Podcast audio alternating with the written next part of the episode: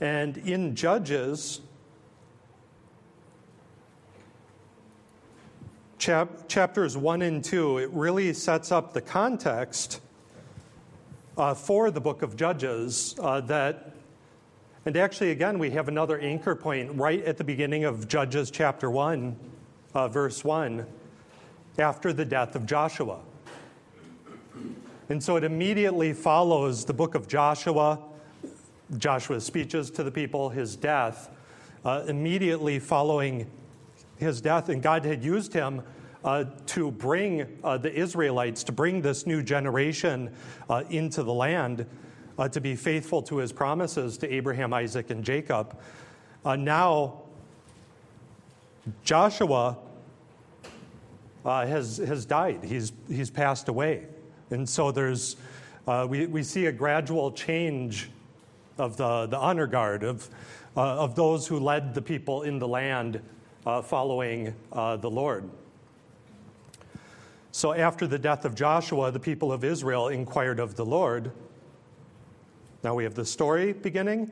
Who shall go up first for us against the Canaanites to fight against them?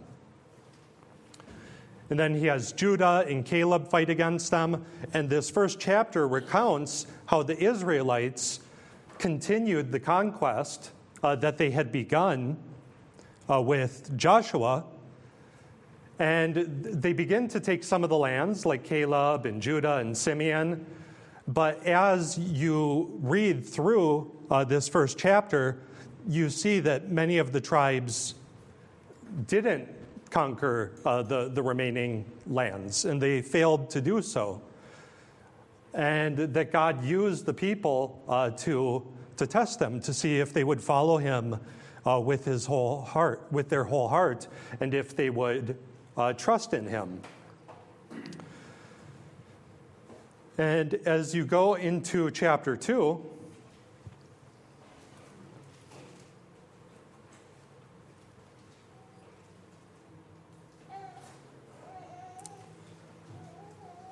you have this important section where the angel of the Lord uh, speaks uh, to the people uh, of Israel.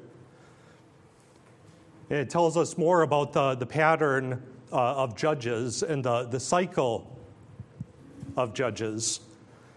Now, the angel of Yahweh went up from Gilgal uh, to Bochim, and he said, I brought you up from Egypt and brought you into the land that I swore to give to your fathers. I said, I will never break my covenant with you, and you shall make no covenant with the inhabitants of the land.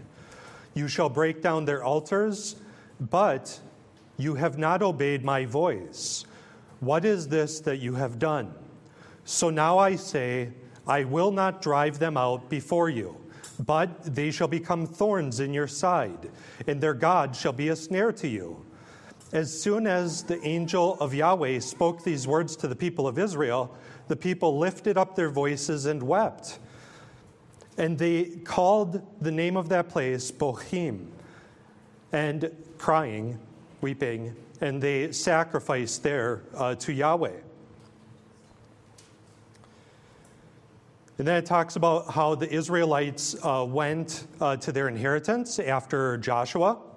And then in verse 11, it picks up and the people of Israel did what was evil in the sight of Yahweh and served the Baals. And they abandoned Yahweh, the God of their fathers, who had brought them out of the land of Egypt. Uh, they went after other gods from among the gods of the peoples who were around them and bowed down to them. And they provoked Yahweh to anger. They abandoned Yahweh and served the Baals and the Ashtaroth. Uh, so the anger of the Lord was kindled against Israel, and he gave them over to plunderers who plundered them, and he sold them into the hand of their surrounding enemies, so they could no longer withstand their enemies. Whenever they marched out, the hand of Yahweh was against them for harm, as Yahweh had warned them, and as the Lord had sworn to them, and they were in a terrible distress. And so here you see God being faithful uh, to his covenant uh, that if they rebelled against him, uh, if they turned to uh, other gods and worshiped other gods and idols, uh, that he would bring curses upon them. And we'll be looking at the curses in Leviticus, the blessings and the curses in Leviticus and Deuteronomy a little bit. But if they would return to him and repent of their evil ways and their idolatry, that he would redeem them, uh, and that he, w- he would bring blessings upon them just as he had promised uh, to their forefathers. And it's not because God owed them anything, but because he was gracious and kind, and that, uh, as Eric was preaching recently, uh, it's God who even grants repentance uh, to his people. But he also calls them to repent and uh, to turn uh, from their ways.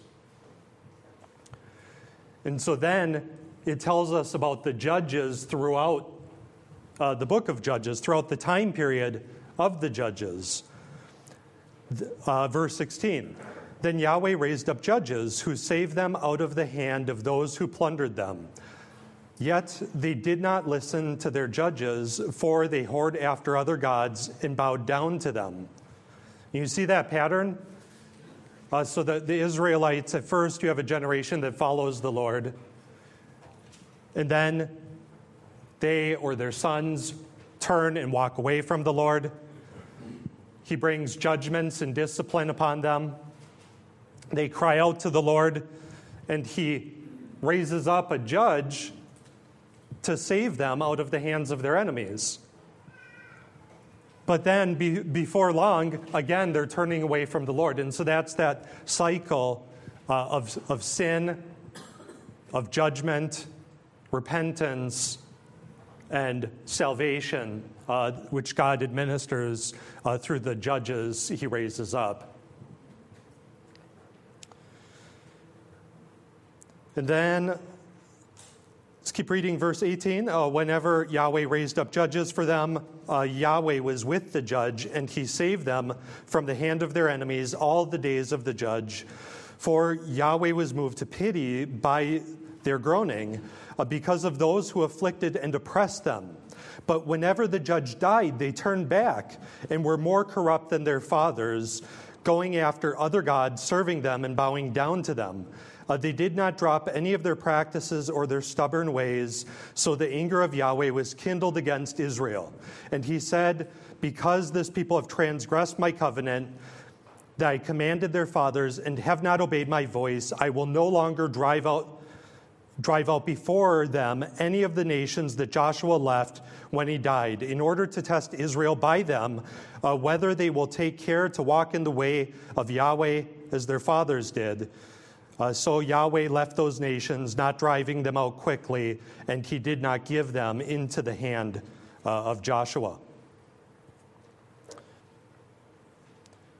Uh, and then, so th- that really uh, exhibits and demonstrates the, the, cycle. It encapsulates what you see again and again through the book of Judges.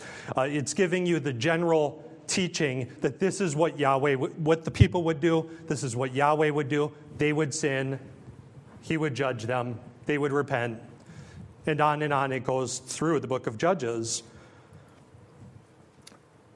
Then go to Judges chapter 17. In verse 6,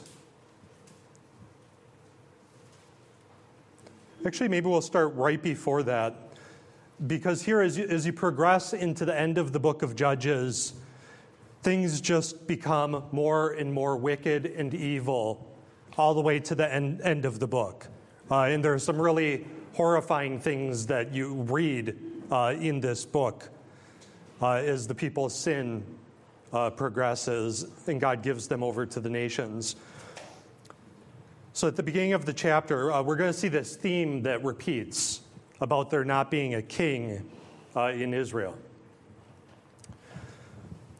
Uh, there was a man of the hill country of Ephraim whose name was Micah, and he said to his mother, uh, The 1,100 pieces of silver that were taken from you, about which you uttered a curse, and also spoke it in my ears, behold, the silver is with me. I took it.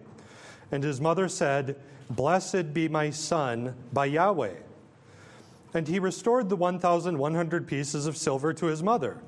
And his mother said, I dedicate this silver to Yahweh from my hand for my son, to make a carved image and a metal image. Now, therefore, I will restore it to you. So when he restored the money to his mother, his mother took 200 pieces of silver and gave it to the silversmith, who made it into a carved image and a metal image.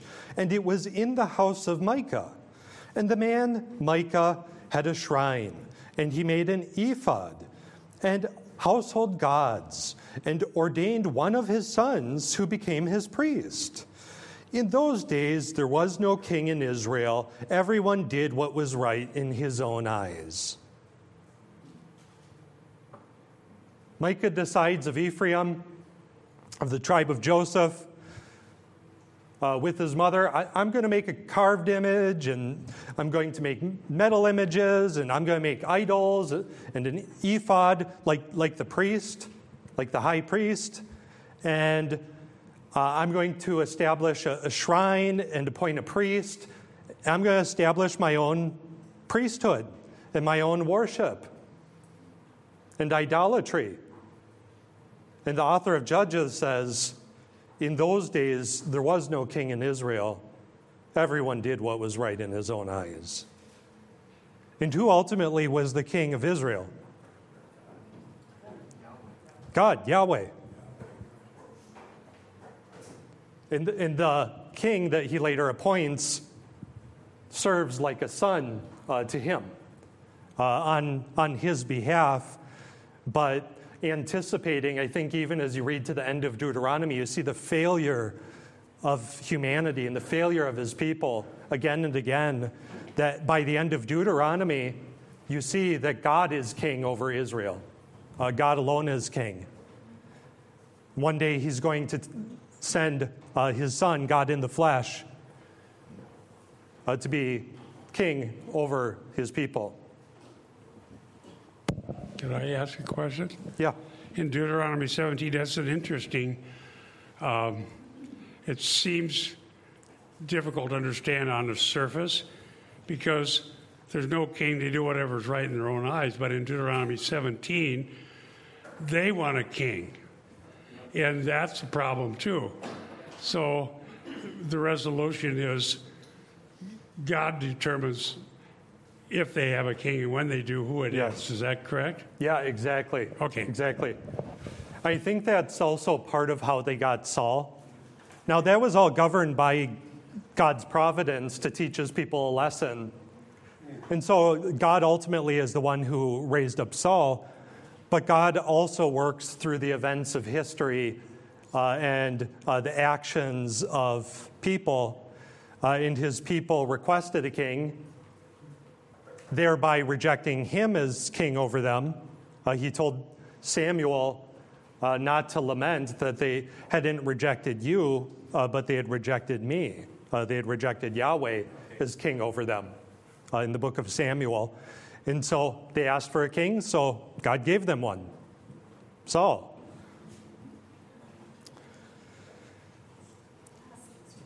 And so in Judges, part of the problem, God has purposed, and God did ordain that one day Israel would have a king in his timing, just as Bob said, according to his purposes.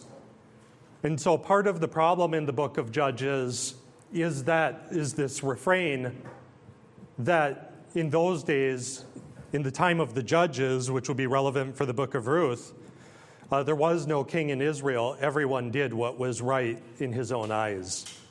If everyone's doing what's right in his own eyes, like back in the garden, clearly God isn't king over them. Because it's God who gave the people his word and who teaches them.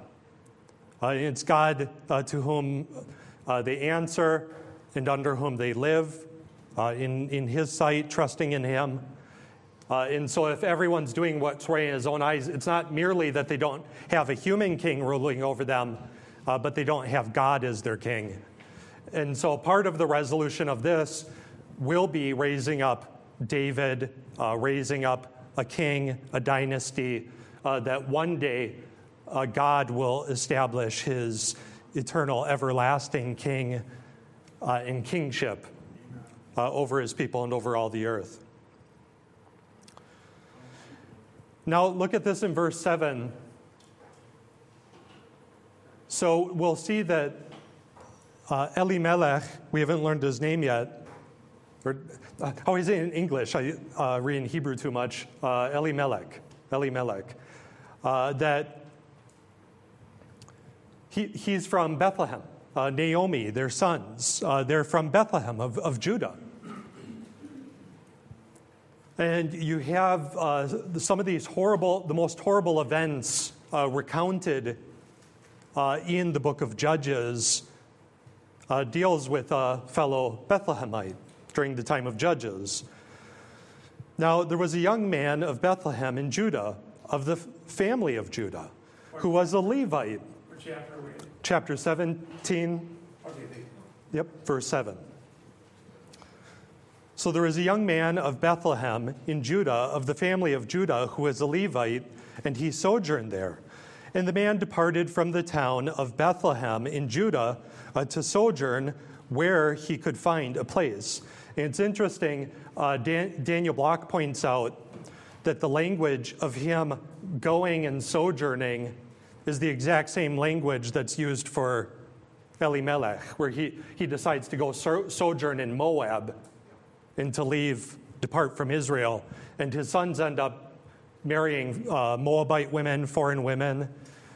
Uh, and part of that just might be that it's idiomatic, going and sojourning, but also this departing, you see, has consequences, and he ends up leaving to idolatry uh, and walking, walking away. And the man departed from the town of Bethlehem in Judah uh, to sojourn where he could find a place. And as he journeyed, he came to the hill country of Ephraim, to the house of Micah. And Micah said to him, Where do you come from? And he said to him, I am a Levite of Bethlehem in Judah, and I am going to sojourn where I may find a place. And Micah said to him, Stay with me and be to me a father and a priest, and I will give you ten pieces of silver a year, and a suit of clothes and your living. And the Levite went in, and the Levite was content to dwell with the man. And the young man became to him like one of his own sons. And Micah ordained the Levite, and the young, and the young man became his priest and was in the house of Micah. Then Micah said, Now I know Yahweh will prosper me because I have a Levite as priest. And then you go on to see, I think it's probably the same Levite because he's from Bethlehem, but you have this account of him having a concubine, which Levites weren't supposed to have concubines, and uh, just a horrible account where basically within Israel, uh, the tribe of Benjamin, and the events are reduced to those of Sodom and Gomorrah. And so you, you have all of this evil, and we're reminded, chapter 18, verse 1, in those days there was no king in Israel.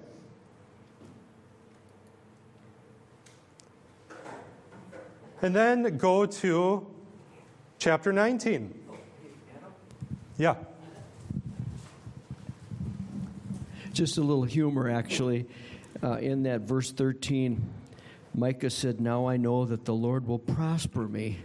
That's the shades of Joel Osteen, you know? People haven't changed all that much, I guess. exactly, yes, yeah. Absolutely. There's a form of prosperity theology, huh? but also in the context of idolatry, which it is. I mean, it's all idolatry. And so then in, uh, it speaks about Micah, Micah's carved image. Uh, and then in verse 19, yet again, we hear this refrain. You know, it's like a drum beat. It just keeps reminding you as you come to these last chapters. And I believe chapter 17, that's the very first uh, occurrence of this phrase. But the themes and ideas permeate uh, the book of Judges. It's just we're coming to the culmination. Chapter 19 in those days, when there was no king in Israel, a certain Levite was sojourning in the remote parts of the hill country of Ephraim, who took to himself a concubine from Bethlehem in Judah. Okay, so we, we have a sojourning Levite. But there, what we are looking at, again, this connects uh, to the, the first verse uh, in, in Ruth. So the time period of the judges, there was no king in Israel. But as we get to this new scene, we have this context in time established for the events that follow. In those days, uh, when there was no king in Israel, a certain Levite was sojourning in the remote parts. And so it's in this context that these wicked, evil events happen, where he takes a concubine and ends up throwing her, her out uh, to the, the wolves of Benjamin, we could say, uh, to, to the men who want to to abuse and mistreat them, uh, the, the people of the town, uh, and even ends up carving her up. You don't know if quite if it's ambiguous if she's alive or dead, if she's in shock or if she's dead, and sending her to the tribes of Israel, saying this wicked thing has happened. Uh, so Israel has to rise up against the tribe of Benjamin. It's just evil after evil after evil, and the tribe of Benjamin's almost completely wiped out. But as we begin to read these things in verse 19, uh, the context is in those days when there was no king in Israel. That's the relevant time period uh, that these events take place. When God wasn't king over them, or they had re- rejected God, uh, and there was no Davidic king, uh, certainly uh, within uh, the land and over all the tribes of Israel. And so you see all this evil, everyone doing what's right in their own eyes, uh, not what's right in the eyes of Yahweh their king. And a righteous human king, and particularly the, the God man who would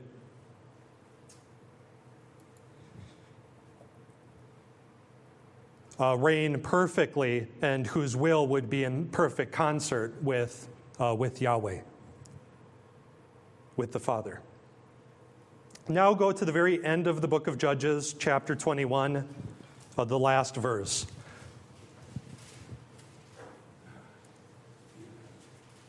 So you have, you have these bookends where the people keep turning away from, uh, from the Lord, from Yahweh. You see at the very beginning of Judges, and that continues through the entire book. And here's the conclusion, verse 25. In those days, there was no king in Israel. Everyone did what was right in his own eyes. That sums up the book and time period of the Judges. And that's the context in which the book of Ruth takes place. And so it's not just sort of careless or just secondary uh, words or an utterance at the beginning of the book of Ruth but we need to understand the book of Ruth within uh, this context of the book of Judges. Uh, because within the book of Ruth, we will see sin, uh, we will see, I mean, clearly uh, with Naomi's sons uh, taking uh, Moabite women, they, they were forbidden from taking foreign women, which we'll look at in more detail. because it could lead the people to idolatry, they worshiped other gods. Uh, they served other gods. Uh, there is more to it than just romance and marriage. Uh, but that marriage would be yoked uh, between Yahweh and foreign, foreign gods, idolatry. Uh, and so we see uh, their sin. next, we're going to see a famine that has echoes of the curses in the covenant when God brings judgment on his people and disciplines his people. But we will also see God's redemption and salvation uh, through the book of Ruth, uh, even using a Moabitess uh, to bring about uh, the Davidic line to raise up his king uh, within Israel and to fulfill his purposes. There was no king in the time of the judges but you see the line preserved throughout the book of Ruth, uh, despite human sin and frailty and weakness. Uh, God is still accomplishing and bringing about his purposes. And that leads right into uh, the book of Ruth. And so now, moving from the, the time period of the judges, and actually I included just a couple maps. Uh, it doesn't, it's not put primarily in like geographical terms. Uh, it's put as a time period uh, in the days uh, when the judges ruled over Israel or judged, when the judges judged. But uh, it'd be taken for granted as we are reading in the beginning of the book of the Judges that they did not finish uh, the, the conquest. It didn't extend uh, to the sea. It wasn't the full extent of the land that God had promised to Abraham, Isaac, and Jacob. Uh, he was testing uh, the peoples.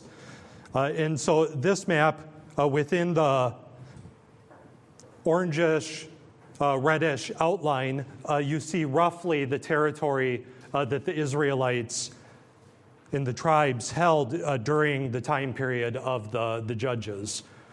Uh, any land outside of that was uh, contested uh, by the, the peoples around them.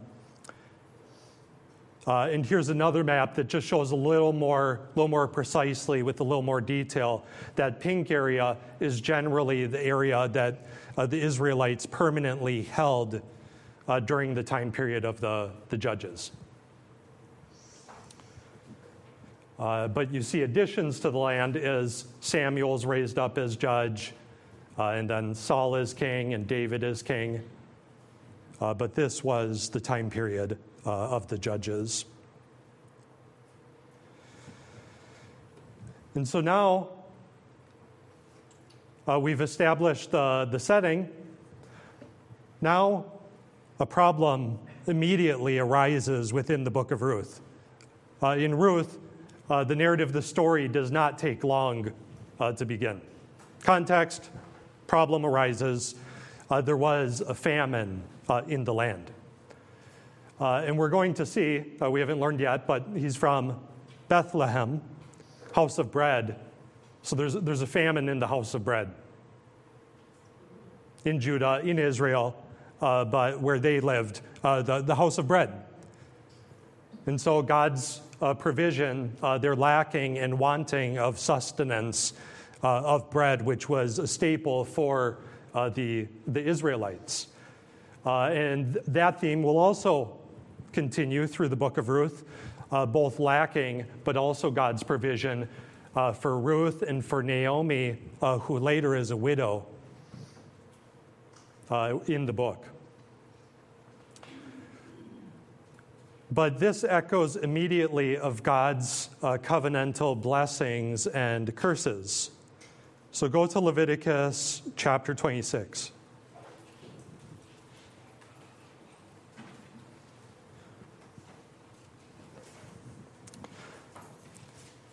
These aren't things that we read all the time, so I just want to take a, a little look over them. We, we won't read every verse, uh, but I want to uh, read through portions uh, of the blessings and the curses.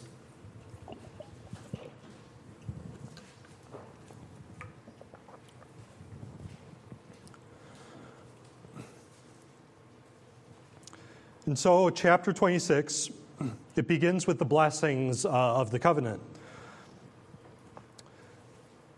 You shall not make idols uh, for yourselves or erect an image or pillar, and you shall not set up a figured stone in your land uh, to bow down to it, for I am Yahweh your God. Uh, you shall keep my Sabbaths and re- reverence my sanctuary. I am Yahweh. Now, verse 3 If you walk in my statutes and observe my commandments and do them, then I will give you your rains in their season, and the land shall yield its increase, and the trees of the field shall yield their fruit. Your threshing shall last to the time of the grape harvest, and the grape harvest shall last uh, to the time for sowing. And now, the grape harvest in Judah, uh, in Judah, in the hill country, and in Bethlehem, they had a very short time period where they had rain. Uh, most of the rain came all at once uh, within a month or two, uh, and then it gradually uh, dissipate. And so uh, they'd have, have rain for a few months, most of it very concentrated in their rainy season. You can think around like December, January would be like the, the heart of it in our calendar. Then uh, they would have the, uh, the barley and wheat harvest, but the grapes would continue to grow, and they would use the dew, uh, the morning dew, uh, to drip on the grape plants, uh, and they would continue uh, to grow throughout much of the year.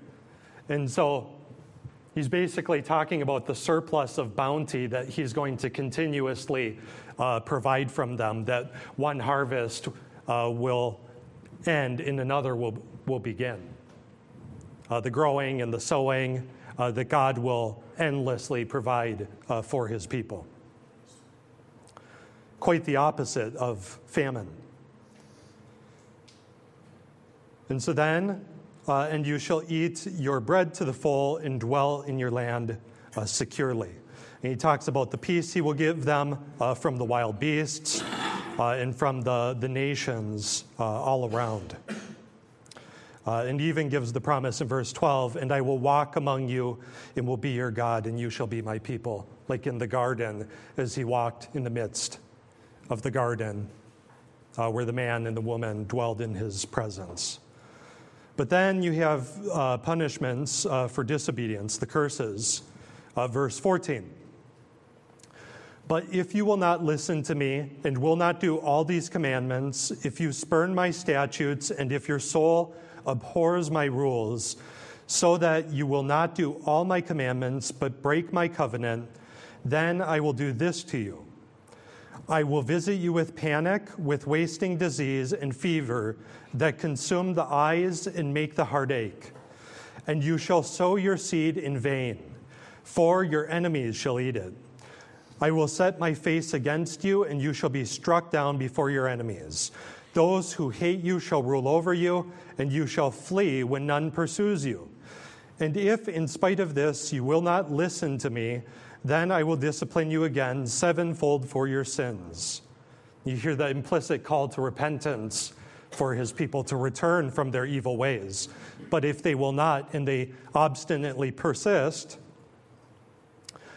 and uh, verse 19, and I will break uh, the pride of your power, and I will make your heavens like iron, and your earth like bronze, and your strength shall be spent in vain, for your land shall not yield its increase, and the trees of the land shall not yield their fruit.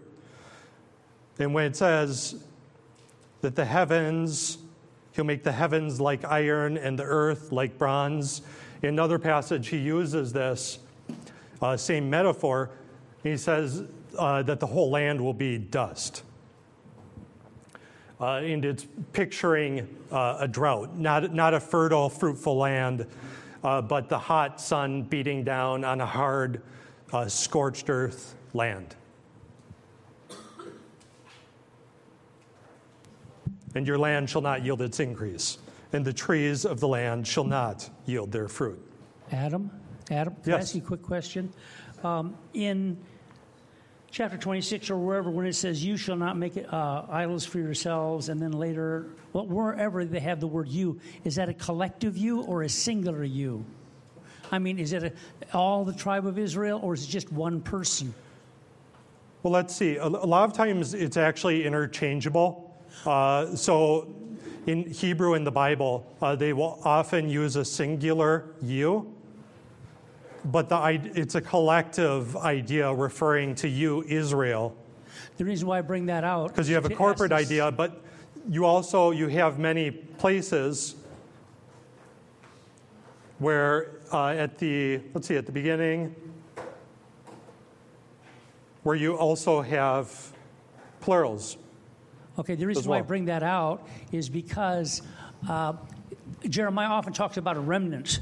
I mean, we think of Israel as a monolithic thing, where in fact there is a remnant inside Israel. And so that's why I just wanted to bring that out. Yeah, and sometimes it's just a matter of allowing Moses and the biblical authors to say one thing at a time. I remember a scholar saying that as well. Uh, just let them say one thing at a time. Allow them to make the point that they're making because they do make distinctions, as you say, about the remnant. Right now, it's dealing with the curses. Uh, and uh, there are times where all of God's people suffered uh, due to the sin, but God did preserve a remnant uh, within uh, Israel, and He sustained them through hardship and tri- trials. Uh, and sometimes also uniquely provided for them. You see that like with Elijah and Elisha in the wilderness and events like that as well. Yeah, to that to that question, what I would do, I, I notice um, verse twelve. That's clearly you is plural. I will also walk among you and be your God, and you shall be my people. That would be plural. And so, if we continue the, the, the same the same context, the same thought, I would be inclined to say in verse 14, but if you do not obey me and not carry out, I think he's talking about the people as a whole. If they're characterized by disobedience, you know, God will judge the nations, the nation, Israel, the covenant nation. So I think it's plural. Uh, absolutely. Although in Hebrew, you can't necessarily judge until you look first, just because it can use a singular you just to refer corporately to you, Israel, which implies also the, the people that make up Israel.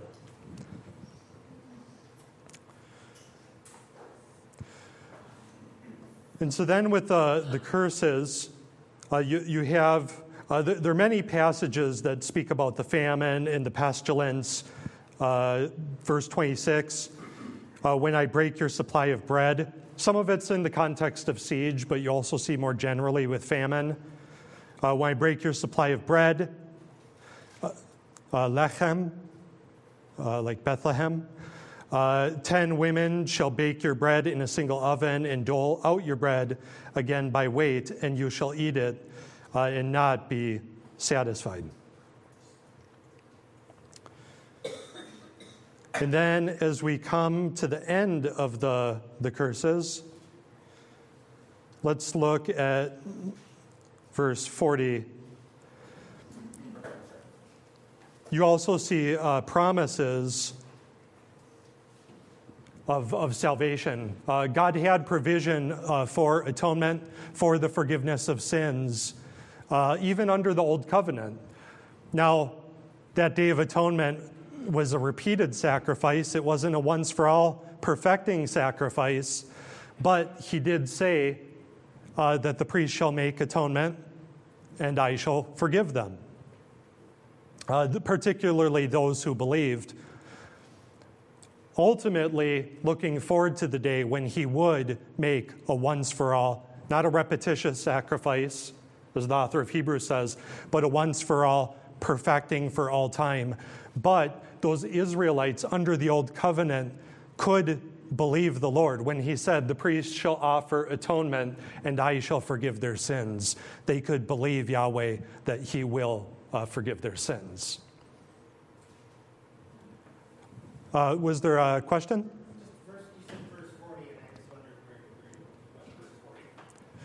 Oh, uh, in chapter uh, 26, Leviticus. Can I ask a question here? Yes.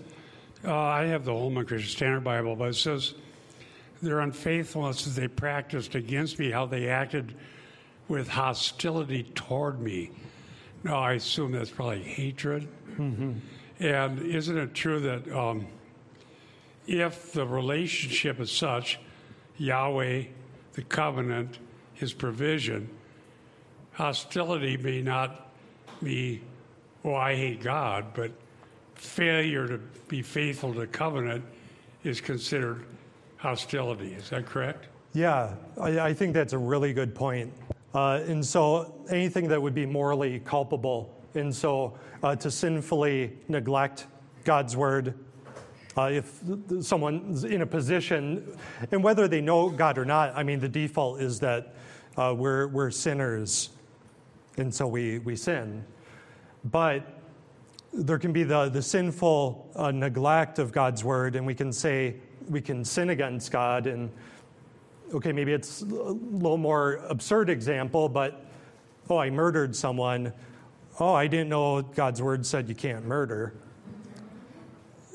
Now, there, there's something about creation that, that, that violates just the shedding of innocent blood. Everyone's culpable to that, but you can't claim ignorance when you're in a position to know the word of the Lord and you should have known it. And we, we sin for lack of knowledge. But then uh, there's also knowing God's word and, and just sinning, sinning anyway, uh, which would be hostility toward God. It's not just like a feeling or an emotion, uh, but just outright rejecting his word would show that we're hostile, we're aligned against the king of the universe.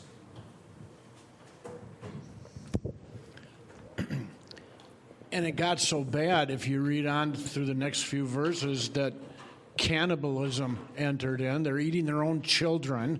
And if they just would have turned to the Lord, He would provide for them, uh, as God says He will for us today. Yeah, amen. And you see so many times that God does grant repentance.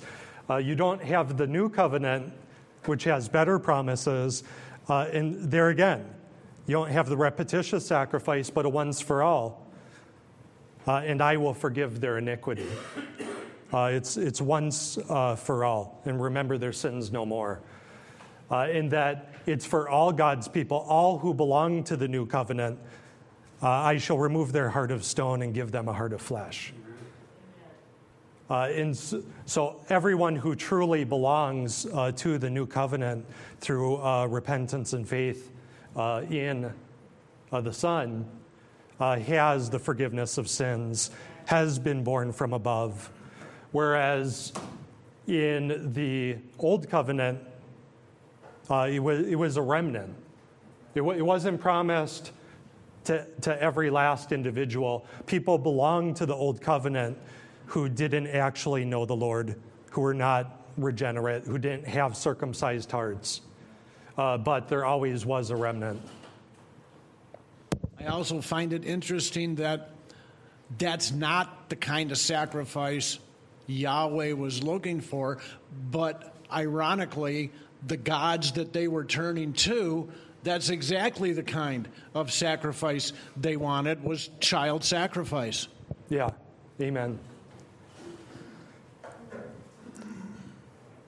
And so verse 40 Leviticus 26.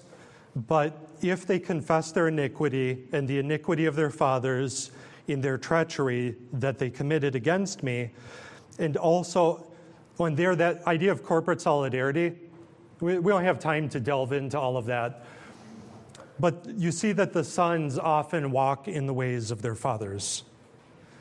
Uh, and if you walk in the ways of your forebears, in their sin uh, in particular, then you're in solidarity with them. You share in their sin. You share in the same sorts of sins. You share in the guilt. You share in the judgment. And so, if they uh, turn, uh, if they confess their iniquity,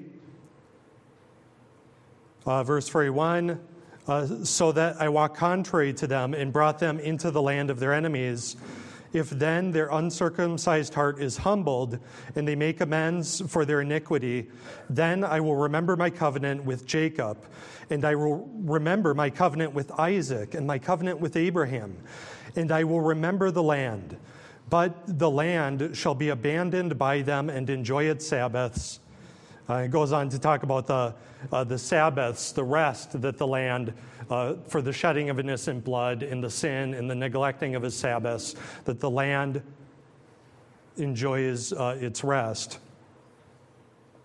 But then, uh, in verse 45 or 44, yet for all that, uh, when they are in the land of their enemies, I will not spurn them, neither will I abhor them so as to destroy them utterly and break my covenant with them. For I am Yahweh their God, but I will, for the, their sake, remember the covenant with their forefathers, whom I brought out of the land of Egypt in the sight of the nations, that I might be their God. I am Yahweh. And so God's purposes, God's promises to Abraham, Isaac, and Jacob uh, will be accomplished despite his sinful uh, people. Uh, these are the statutes and the rules and the laws that Yahweh made between himself and the people of Israel through Moses on Mount Sinai. And so through here, we belabor the point a little bit, but we see this context of curses and famine that comes up again and again. In the book of Judges, these cycles of sin and rebellion, it's no surprise to see famine, uh, what's characteristic of God's curses, uh, during the opening of the book of Ruth. Uh, and we will see how that plays out and how God brings about redemption uh, in uh, the, the rest of the book uh, that follows. And then maybe I'll just leave you, just as a, a taste of things to come.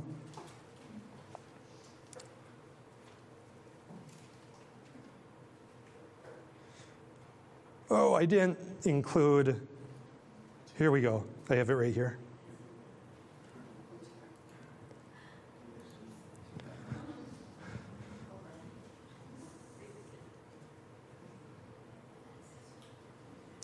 There it is. So now, as you're reading, uh, maybe you can even notice uh, this pattern of the man, Elimelech, going uh, his action uh, to sojourn in Moab. This will be paralleled later with the action of his sons who took Moabite wives after his death. Uh, after his action, you see their names are presented uh, the names of Elimelech, Naomi, and their sons. Following that, they uh, remain uh, in the land, they, they sojourn there. And then Elimelech dies, and just look at the last uh, number five on each of them. And she was left with her two sons. And then she doesn't even have those, so that the woman was left without her two sons and her husband. Uh, they died uh, in the land of, of Moab. So uh, let's just pray. Heavenly Father, I thank you uh, for, for the book of Ruth and just thank you for your promises and covenant to Abraham, Isaac, and Jacob, uh, and to, to, David, and uh, your, your new covenant blessings uh, in your Son. I'm grateful that we can find redemption in him, uh, that we know that we have eternal life uh, through repentance and faith uh, in His once for all finished sacrifice. And uh, we're just grateful that uh, throughout the, uh, the, the foibles and weakness of your peoples, that uh, you brought about your King, even through a Moabitess. And just pray that you'd bless Bob as he preaches and bless us all and help us all to have ears to hear. We pray in your son's name. Amen.